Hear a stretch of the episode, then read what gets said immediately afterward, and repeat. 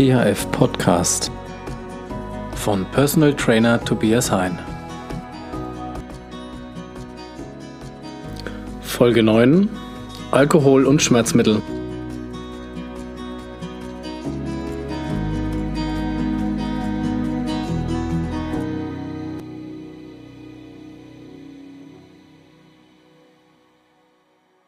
An dieser Stelle wieder herzlich willkommen zu einer neuen Folge des THF Podcast an gewohnter Stelle. Vielen Dank fürs Anklicken, fürs Reinhören und auch vielen Dank an dieser Stelle nochmal für die ganzen Zuhörer und Zuhörerinnen der letzten Folgen und für das eingesendete Feedback, das ich ähm, zahlreich bekomme. Vielen Dank dafür. Damit kann ich sehr gut arbeiten und sehr viel anfangen und es freut mich, wenn sich Leute darüber freuen, anzuhören, was ich hier so von mir gebe. Vielen Dank, dass ihr das alles so treu durchzieht. Genau. Worum soll es heute gehen? 24 Minuten haben wir jetzt vor uns für Alkohol und Schmerzmittel im Training. Das ist ein dickes Ding. Ich hoffe mal, ich kriege kurz und knapp alles rein, was ich reinkriegen will, weil es schon wichtig ist, dass man sich da ein bisschen auskennt. Und wir fangen an mit Alkohol und Alkoholkonsum diejenigen, die mich besser kennen, wissen meine Einstellung dazu. Ich versuche trotzdem relativ neutral zu bleiben, aber ich denke, wenn man sich damit mal ein bisschen intensiver beschäftigt, wird man erahnen können, in welche Richtung das hier geht, wenn es um Alkohol geht. Aber wir steigen einfach locker mal ein. Was passiert, wenn wir Alkohol trinken? Das ist schon mal die Grundfrage, die sich stellt. Alkohol sind im Endeffekt leere Kalorien, sagt man immer. Das ist eine Form von Kohlenhydrate, beziehungsweise der Körper erkennt sie als Kohlenhydrate. Das heißt, wir trinken Alkohol in der Regel, nehmen den in flüssiger Form zu uns. Natürlich nicht pur, sondern meistens vermischt. Auch Bier ist ein Mischgetränk. Jetzt werden die Biertrinker die Hände über die, dem Kopf zusammenschlagen. Wie kann das sowas sagen? Ja, sorry, kriegt euch ein, es ist nur Bier. Ähm, dann geht es in den Magen und wird da in erster Instanz schon im Mund über den Speichel angefangen zu verstoffwechseln, dann über die Magenschleimhaut, weiter im Darm bis hin zum Dünndarm. Letzten Endes landet der Alkohol in der Leber. Dort wird er nämlich wieder abgebaut. Genau. Im Magen und im Darm geht der Alkohol ins Blut. Und da verursacht er dann diese ganzen Problemchen, die wir kennen. Er, deckt, er dockt nämlich im Gehirn an sogenannten Botenstoffrezeptoren an. Welche jetzt genau das sind, ist eigentlich irrelevant sind für die Nervenleitgeschwindigkeit verantwortlich und dann werden wir halt irgendwann benommen. In erster Linie ein bisschen entspannt, ruhiger. Und wenn es dann zu viel wird, was schnell mal der Fall ist, dann beeinträchtigt er das Sehvermögen etc. Ich denke, das ist jedem, der mal zu viel Alkohol oder etwas mehr Alkohol getrunken hat, hinreichend bekannt. Ähm, was vielen vielleicht nicht bekannt ist, warum müssen wir eigentlich ständig auf die Toilette gehen, wenn wir Alkohol getrunken haben. Jetzt könnte man sagen, ja, wir schütten ja Flüssigkeit rein, die muss ja auch wieder raus. Hm, das ist so nicht ganz korrekt, weil wir Menschen bestehen ja auch zu ganz viel Prozent aus Flüssigkeit und da kann schon erstmal ein bisschen was reinlaufen, bis wir auf die Toilette müssen. Und die Frage, die damit verbunden ist, ist, wenn wir damit aufhören, Alkohol zu trinken und legen uns ins Bett, dann müssen wir vielleicht mitten in der Nacht mal kurz rauspingeln und das war's, aber nicht im Verhältnis zu der Menge Alkohol, die wir vielleicht getrunken haben. Was ich damit fragen will, ist, warum gehen wir nachts nicht vermehrt auf die Toilette, so wie tagsüber auch? Ganz einfach, dafür verantwortlich ist ein Hormon, das Vasopressin. Und das äh, entsteht, um die Blase oder doch der, der Blase und den Nieren zu sagen, hey, hol mal aus dem Harn-Wassergemisch, das sich in der Blase befindet, so viel Wasser wieder zurück.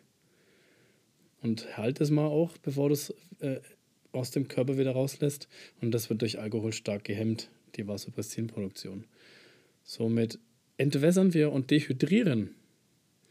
Und das ist ein ganz großes Problem, wenn wir dann den Bogen zurückspannen beim Training.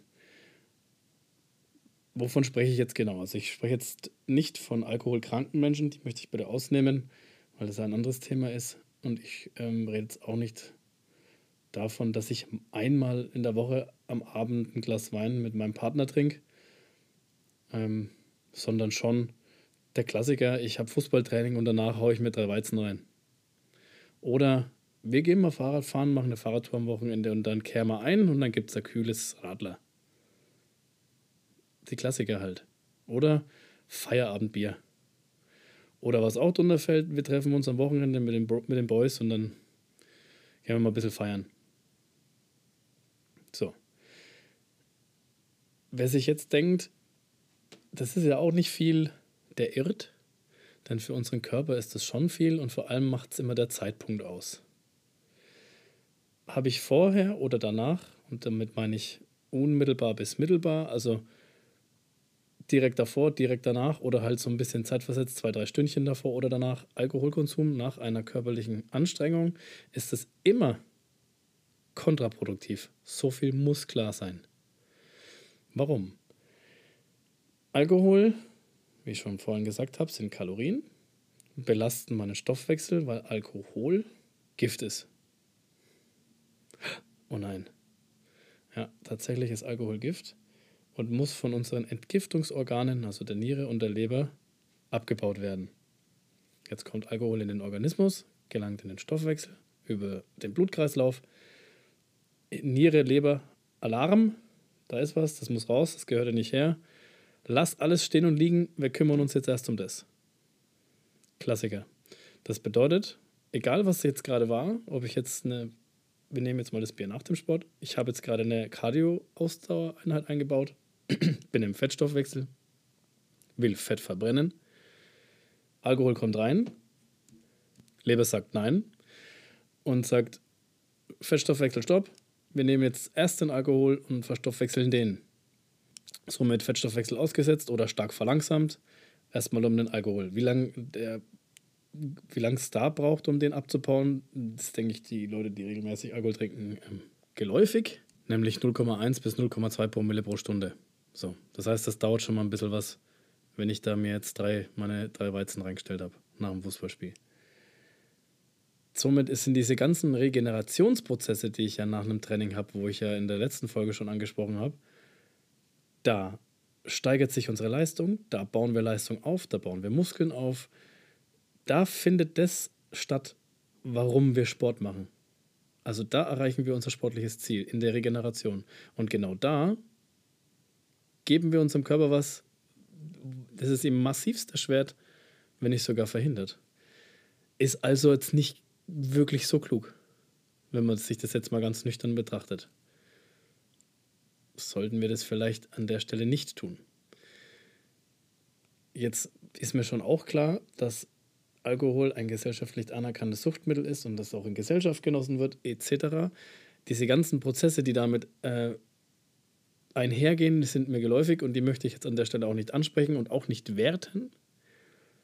Man könnte aber trotzdem vielleicht mal sagen, wenn einem wichtig ist, dass man, keine Ahnung, beim Fußball besser wird oder beim Muskelaufbau oder eben ein sportliches Ziel tatsächlich ehrgeizig verfolgt, einfach mal Nein sagt ne? und ein alkoholfreies nimmt. Ganz einfach. Und selbst im Alkoholfreien ist ja noch Alkohol drin.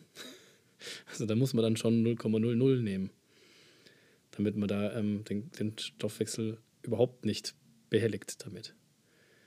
Und da auch wieder, es richtet sich alles nach dem Ziel, warum ich das mache. Es mag den einen oder anderen geben, der zum Fußball geht, um danach diese drei Weizen zu trinken. Den meine ich jetzt nicht. Ich denke, das ist auch klar. Okay, also Alkohol ähm, setzt der Regeneration massivst zu ist schlecht für unseren Glukosestoffwechsel, den wir haben und auch für generell den Fett, äh, die Fettverstoffwechselung. Ist schlecht für die Bodenstoffe im Gehirn und alle regenerativen Prozesse. Es bleibt festzuhalten, man sollte nach Möglichkeit auf Alkohol nach dem Training tunlichst verzichten. Kommen wir zu dem Punkt, dass wir es vor dem Training nehmen. Jetzt könnte man ja denken, okay, ich nehme das, ich trinke, keine Ahnung, einen Stammball Schnaps oder halt eben auch ein leichtes, ein helles. Und dann gehe ich wuchten. Alkohol verdünnt ja das Blut. Heißt, ich habe einen höheren Blutfluss. Wenn ich jetzt das zum Beispiel wie äh, namenhafte Bodybuilder machen, die sich einen Pre-Workout-Shake reinpfeifen und den ein bisschen ne, mit Alkohol boosten, weil sie sich denken, okay, ich hau damit alle Inhaltsstoffe, die im Eiweißshake drin sind, instant in meinen äh, Blutkreislauf, weil ja der Alkohol sofort ins Blut geht und als Transporteur dieser ganzen Mineralstoffe etc. ja perfekt geeignet ist, zudem mein Blut verdünnt, weshalb ich einen größeren Pump bekomme. Das ist übrigens Fakt. Dünneres Blut, größerer Pump. Diese Zusammenhänge erstmal irrelevant. Ähm, kann man jetzt auch meinen, könnte ja gut sein. Dann haue ich mir doch mal da mal Schnaps in den Eiweißshake rein und dann gehe ich wuchten. Muss ich euch leider enttäuschen. Gab es eine Studie von der Universität Lausanne in der Schweiz. Hat man sich angeguckt, Radsportler, zwei Gruppen genommen, 15 Radsportlern. Der einen Gruppe hat man davor einen kurzen gegeben, der anderen nicht. Hat man sie auf dieselbe Strecke äh, geschickt unter annähernd halber Wege ähnlichen Bedingungen und dann hat man geguckt, was passiert. Welche Gruppe hat jetzt einen Leistungsboost? Hat sie überhaupt einen Leistungsboost oder passiert vielleicht gar nichts? Oder hat sie einen Leistungsabfall? Und da jetzt mal kurz die Frage, was glaubt ihr, ist passiert? Überraschung, es kam zu einem Leistungsabfall und zwar deutlich. In diesem Fall sprechen wir von 17 Prozent. Jetzt könnte man sagen, ah, 17 Prozent ist ja nicht viel, aber noch 80. Hm, schon klar, aber solche Sachen wie Maximalkraftpeaks existieren nicht mehr. Wenn ich jetzt gerade im Ausdauersportbereich bin, ist meine, meine Maximalherzfrequenz jetzt nicht mehr bei, nehmen wir mal einfach irgendeine Zahl, 180 Schlägen pro Minute, sondern einfach bei 160. Und das ist halt mein Ruhepuls mit, also beziehungsweise mein Grundlagenausdauerpuls, mit dem ich jetzt Ausdauersport betreibe. Das ist schon ein deutlicher Unterschied festzustellen. Und das einfach nur wegen einem Stammball Schnaps. Hinten raus regeneriert sich, äh, egalisiert sich natürlich über die Dauer der Einheit, das ist schon auch klar, weil sobald ich es konsumiere, wird es ja auch schon instant abgebaut und auch moderate sportliche Betätigung fördert ja den Abbau von Alkohol im, im Körper. Zum einen über die Abgabe von dem Abbauprodukt Kohlendioxid über die Lungen beim Ausatmen, aber auch über das Schwitzen und über die Haut. Und da ist es jetzt auch wieder so, ich haue mir Alkohol rein, der ja dehydriert oder die Dehydrierung begünstigt. Dann schwitze ich noch zudem beim Sport, je nachdem, was ich halt betreibe. Aber in der Regel werde ich schon schwitzen. Das heißt, da verliere ich dann auch nochmal Mineralstoffe, Spurenelemente, Elektrolyte die muss ich mir ja danach wieder reinhauen. Tue ich das nicht, verlängert sich eklatant meine Regeneration. Und es sind halt einfach alles Faktoren, die es halt nicht braucht. Weil jeder sucht doch immer nach der Abkürzung, oder? Jeder will doch die eine Pille so oder mein Drei-Stufen-Programm mit mir in 90 Tagen zum Sixpack. Wie viel Geld wird ausgegeben für Booster, für Supplemente, für sonstige vermeintliche Unterstützer und Hilfsmittelchen, um halt einfach schneller an sein sportliches Ziel zu kommen. Und warum trinke ich dann Alkohol und nehme mir genau diese Effekte, die ich ja denke zu bekommen, wieder weg? Also ist doch einfach paradox, oder? Das sollte sich tatsächlich jeder mal die Frage stellen, warum macht er das? Warum flex ich mich raus im Frühling oder im, im, im Winter schon beginnen für die Beach Figur, keine Ahnung. Oder für irgendeinen geilen Urlaub im, im Sommer, wo ich halt dann ne, stabil dastehen will. Und mit Alkohol reiche ich es mir dann halt hintenrum mit dem A wieder ein, ne? Also ist doch eigentlich ein Witz, oder nicht? Das Geld, das da verschwendet wird, könnt ihr echt euch sparen oder einfach mir geben. Fände ich auch ganz cool. da wäre es besser investiert. Also, ist ja Quatsch eigentlich. Jetzt ist es, ich will kein Moralapostel sein, ne? auch ich trinke Alkohol, aber jetzt in Mengen, die fast nicht existent sind. Und da ist es ja auch so, mal die Frage in den Raum gestellt, gibt es guten und gibt es schlechten Alkohol? Was glaubt ihr? Ist der eine besser als der andere? Auf jeden Fall. Also es ist ja klar, ob ich mir jetzt irgendeinen selbstgepanschten irgendwo reinhau und fast erblinde. Oder ob ich, einen, ob ich einen, äh, irgendeinen sehr lang gereiften, äh, schön gebrannten Gin mir gönne oder mit welchen Mischgetränken er halt auch daherkommt. Ne? Best, beste Kombination immer noch Wodka Bull. Also Wodka Bull, das ist ja pure, also da kann ich auch Lachs saufen. Also das ist ja einfach mal googeln ich, ich gebe das in das Selbststudium. Einfach mal googeln. Man wird überrascht sein. Und vielleicht irgendwas, wo nicht Red Bull drüber steht, weil das ist ja klar, von wem das finanziert wurde, diese Studien. Aber einfach mal selber informieren. Somit habe ich schon Unterschiede tatsächlich in der Wertigkeit von alkoholischen Getränken. Also ob ich mir jetzt Mischgetränke reinhau, wie Jackie Cola, man kann sich grundsätzlich merken, sobald Alkohol mit Zucker kommt, also mit Säften bei Cocktails oder eben mit Cola, Fanta, Sprite, was es da alles gibt, warum mische ich das überhaupt damit? Ja, weil Alkohol scheiße schmeckt. Purer Alkohol schmeckt einfach scheiße. So. Und warum? Dann mische ich es halt mit irgendwas Süßem. Ja, geht schon. Und ah, klasse. Zack, mehr davon. Okay. Mehr davon heißt mehr leere Kalorien von dem Alkohol an sich plus Zucker. Also, und das ist ja jetzt kein gesunder Zucker, sofern es gesunden Zucker überhaupt gibt, sondern das ist ja raffinierter Zucker. Und was Zucker bei uns anstellt, ist ja wohl auch logisch, oder? Geht instant ins Blut, geht instant in den Stoffwechsel, setzt alle anderen Stoffwechselvorgänge erstmal außer Kraft und lässt das Insulin nach oben schießen ohne Ende. So, und wenn ich jetzt ständig Insulinpeaks bekomme, entwickle ich über kurz oder lang eine Insulinresistenz. Und wie nennen wir das? Diabetes. Herzlichen Glückwunsch dazu. Ich möchte jetzt nicht alkoholische Mischgetränke und deren Konsum dafür verantwortlich machen, dass Menschen äh, Diabetes bekommen. Bitte nicht falsch verstehen. Aber das wäre die Endkonsequenz, um es jetzt mal ganz überspitzt auszudrücken. So. Also kann ich jetzt, was wäre dann der gute Alkohol, um die Frage umzudrehen? Ein Glas Wein. Weil Wein wird in der Regel auch nicht gesoffen, sondern Wein wird getrunken. Sagt ja keiner, ich gehe da Abend Wein saufen.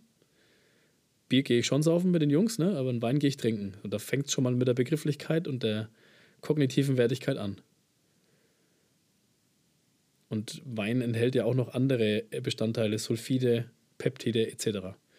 Also da kann ich vielleicht tatsächlich mal einen Benefit mitnehmen, um mein, mein Herz-Kreislauf-System ein bisschen in Schwung zu bringen. Und da spreche ich jetzt von einem Glas und nicht von einer Flasche. Meine Oma hat immer gesagt, die Dosis macht's Gift. Und da ist auf jeden Fall was dran. Zurück zum Sport. Wenn man sich in einer Phase befindet, in der man konkret auf ein Ziel sportlicher Natur hintrainiert, kein Alkohol. Das macht niemand. Das macht die Fußballnationalmannschaft nicht. Das machen Profisportler nicht. Das machen Olympioniken nicht. Das macht kein Mensch, weil einfach bekannt ist, was Alkohol im Körper anrichtet. Und dann wird halt einfach ab einem gewissen Zeitpunkt, wenn es in die Wettkampfvorbereitung geht, strikt auf Alkohol verzichtet, weil es einfach schlecht für den Körper ist. Punkt aus. Habe fertig. Mehr gibt es zu diesem Thema von mir nicht zu sagen. Wenn das jetzt jemand anders sieht, habe ich damit auch kein Problem. Hm, Fragen, Wünsche, Anregungen gerne per, per PN, E-Mail, Kommentare, wie man es auch immer machen möchte, wenn das jetzt polarisiert hat. wenn nicht, hoffe ich, konnte ich etwas Licht ins Dunkel bringen und da mal ein bisschen Grundlagenwissen schaffen und wenden wir uns dem nächsten Thema zu. Das schlägt jetzt ein bisschen in dieselbe Kerbe. Da geht es um Schmerzmittel. Generell muss man sagen, wenn ich Sport mache, jetzt habe ich gesagt generell, ne? Ich distanziere mich normalerweise von generellen Aussagen, aber das kann man schon generalisieren. Denn wenn ich Sport betreibe und mir tut danach oder währenddessen irgendwas weh, dann kann es nicht gut sein oder irgendwas daran ist gerade nicht gut. Und dann sollte ich das auf jeden Fall mal ernst nehmen und ich sollte da auf meinen Körper hören. Denn was sind Schmerzen? Ja, neurologische Signale etc. Schmerzen sind im Endeffekt nur der Weg, dass unser Organismus unserem Gehirn mitteilt, Alter, da ist gerade was nicht cool. Stopp. Hör auf damit. Schau dir das mal an. Das erfordert deine Aufmerksamkeit. Somit sollte man dem schon nachkommen und sich das mal reinziehen, ne? Was tut weh und warum tut es gerade weh? Jetzt, wenn ich mich auf Schmerzmittel setze, dann spüre ich das nicht. Oder halt erst dann, wenn, die, wenn der Schmerz und die Verletzung, die dann entsteht, so groß ist, dass halt Schmerzmittel auch nicht mehr helfen oder halt ich eine Funktionseinschränkung oder einen Funktionsausfall der betreffenden Körperstelle habe. Warum nehme ich überhaupt Schmerzmittel beim Training? Wieder die gleiche Kerbe wie beim Alkohol. Es macht mich tatsächlich schmerzresistenter. Also wenn ich jetzt bis ans Muskelversagen gehe, es tut ja auch irgendwann einfach weh. Und dann kommen wir an einen höchst interessanten Punkt, der auch immer mit dem Mindset verknüpft ist, weil ich mache meine Wiederholungen und ab irgendeiner Wiederholung fängt es an, unangenehm zu werden. Dann tut es irgendwann richtig weh und dann höre ich meistens auf. Jetzt sind aber genau diese erzwungenen Wiederholungen, die ich nicht mehr vielleicht ganz schaffe, wo man Gym bei dem mal kurz mit anspringen muss, mal kurz unterstützen muss, das sind die, worauf es ankommt. Denn die verursachen die Adaption des Körpers. Die tun aber weh. Jetzt ist der Gedanke naheliegend, dass man sagt, okay, Schmerzmittel rein, tut es später weh, habe ich mehr von den erzwungenen Wiederholungen, kann ich drüber rausgehen über die Grenze. Das ist korrekt. Allerdings haben Schmerzmittel ja immer auch andere Wirkungen noch. Ne? Sie belasten wieder die Nieren, wieder die Leber, manche den Stoffwechsel, manche Hormone, manche, beziehungsweise fast alle, unsere Gefäße. Gab es auch wieder eine Studie, die untersucht hat, was ist die häufigste Todesursache in Deutschland. Und dann kam sowas, ne? Herzinfarkt, Kardiovaskularität, sowas, solche Geschichten. Ja, das sind Todesformen. Aber die Ursache für den Herzinfarkt, das ist ja dann die tatsächliche Todesursache. Also warum kam es überhaupt zu dem Herzinfarkt? Und dann, wenn man dann tiefer einsteigt, kam raus, naja, in 95% aller Todesfälle war die ursprüngliche kausale Ursache eine Gefäßerkrankung. Also Zell, irgendein Zellproblem. Und gerade verantwortlich für Zellerkrankungen sind so Stoffe wie Diclofenac, Ibuprofen, also genau diese, die Schmerzmittel. Das bedeutet dann wiederum, wenn man das jetzt, diese Statistik, ne, Statistiken sagen ja im Einzelfall immer nichts aus, aber so, was kann ich daraus ableiten? Naja, höherer Schmerzmittelverbrauch oder Schmerzmittelkonsum, höhere Wahrscheinlichkeit, gefäßerkrankt, irgendwie zu sterben. Ist jetzt schon weit ausgelegt, ist mir schon klar. Aber es ist vielleicht nicht gut, Schmerzmittel zu nehmen, wenn ich keine Schmerzen habe, weil dafür sind sie nicht gemacht. Und jetzt, wenn wir, ich spreche jetzt auch nicht vom Bereich Doping. Okay, ganz klare Abgrenzung, nicht Doping, sondern ich haue mir jetzt kurz vorm Sport eine Aspirin rein.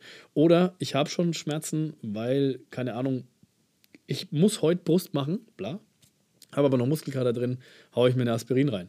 Oder keine Ahnung, es zieht wegen am Bein, weil ich laufen war und heute sind aber Beine dran und hau ich mir Aspirin rein.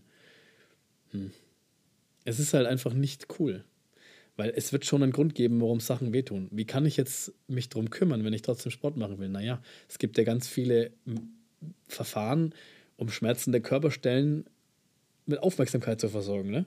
Ich könnte sie rausmassieren, Massagepistolen, Wärme-Kälte-Behandlungen, Massagen, lauter so Sachen wo ich halt Regenerationsprozesse an der schmerzenden Stelle anstoße und meistens geht's weg. Oder ich muss halt mal gucken, was ist halt ursächlich für die Schmerzen. Weil Symptome behandeln, schön und gut, aber ich muss ja mal zurückgehen und gucken, wo kommt es denn überhaupt her? Und solange ich das nicht abstelle, bringt es mir ja auch nichts, die Ursache zu behandeln, äh, die, die Symptome zu behandeln. Das heißt, mir tut irgendwas weh, herausfinden, warum tut es weh. Und das ändern. Meistens irgendwelche Ausführungsfehler oder methodische Fehler, dass ich falsch ist, dass ich einen falschen Trainingsplan habe und der halt einfach nicht funktioniert, weil ich Regenerationszeiten nicht einhalte oder einfach komische Kombinationen mache, die sich aufgrund der Körpermechanik ähm, nicht begünstigen. Beispiel: Ich äh, fange ein Training mit Klimmzügen an, mache die relativ bis zum Muskelversagen. Danach lege ich mich auf die Bank und mache Bankdrücken. Durch die Klimmzüge habe ich ja den Latt, Schulterrotatoren, eigentlich fast alle Körpermuskeln maximal auf Spannung gebracht und ja schon vorverletzt.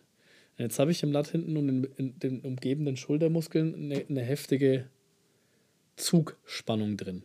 Und mit der Zugspannung und dem Pump, den ich da drin habe, lege ich mich jetzt auf die Bank und mache genau die entgegengesetzte Übungsausführung, also Druck. Das heißt, der zusammengedrückte Rückenmuskel muss jetzt sich nach vorne maximal dehnen. Ich spreche immer noch vom Blatt. Und dann kann es schon zu Verletzungen kommen. Ne? Oder halt zu, hey, aua, tut weh. Aspirin rein, oder? ich bin schon provokant heute, weiß ich, aber das ist tatsächlich ein ernstzunehmendes Thema, weil halt mit Schmerzmitteln geradezu inflationär umgegangen wird. Die werden sich einfach reingeschmissen, ohne groß drüber nachzudenken, was passiert denn damit. Ne? Ist ja nur eine Aspirin. Halt nett. Und vielleicht hat der eine oder andere oder wir gesamtgesellschaftlich, um da jetzt vielleicht doch mal in die Ecke rein äh, abzudriften, verlernt, auch mal ein bisschen was auszuhalten. Klar kann man jetzt sagen, wir leben in einem Zeitalter, wo die Medizin so weit fortgeschritten ist, dass niemand mehr Schmerzen leiden muss. Das ist mir schon klar. Aber für mich erleidet jemand Schmerzen, wenn es halt über einen extrem langen Zeitraum so geht. Und wenn wir mal ein Zwicken im Knie haben oder mal ein Muskel irgendwo ein bisschen wehtut, dann brauche ich dafür keine Schmerzmittel. Sondern das muss halt einfach mal ausgehalten werden. Gut. Ende der heutigen Folge. Was soll hängen bleiben? Es soll hängen bleiben, keine Schmerzmittel nehmen, wenn nicht tatsächlich äußerst schmerzhaft oder verletzt. Auf keinen Fall, um über irgendwelche Schmerzen drüber zu trainieren. Und auch nicht mit dem Hintergedanken, okay, ich steigere meine Leistungsfähigkeit, weil die wird immer bös bezahlt. Zum Zweiten, Alkohol vor und während und direkt nach dem Sport ist nicht gut. Bitte unterlassen. Und generell mal seinen eigenen Alkoholkonsum hinterfragen. Im Weiteren sollte man sich darüber im Klaren sein, welche Stoffwechselfolgen Alkohol im, im Körper hat, verursacht und bedingt. Und den Kosten-Nutzen, wenn ich ein Ziel verfolge, was Alkohol dann da mir nimmt, darüber sollte ich mir im Klaren sein. Wenn mir das egal ist, kann ich das machen und wenn nicht, soll ich es lassen. Damit wären wir am Ende dieser Folge. Vielen Dank an der Stelle fürs Reinhören. Ich freue mich aufs Feedback und wir hören uns dann, oder ihr hört mich in drei Wochen dann wieder. Freue mich auf eure Nachrichten. Bis dann. Ciao.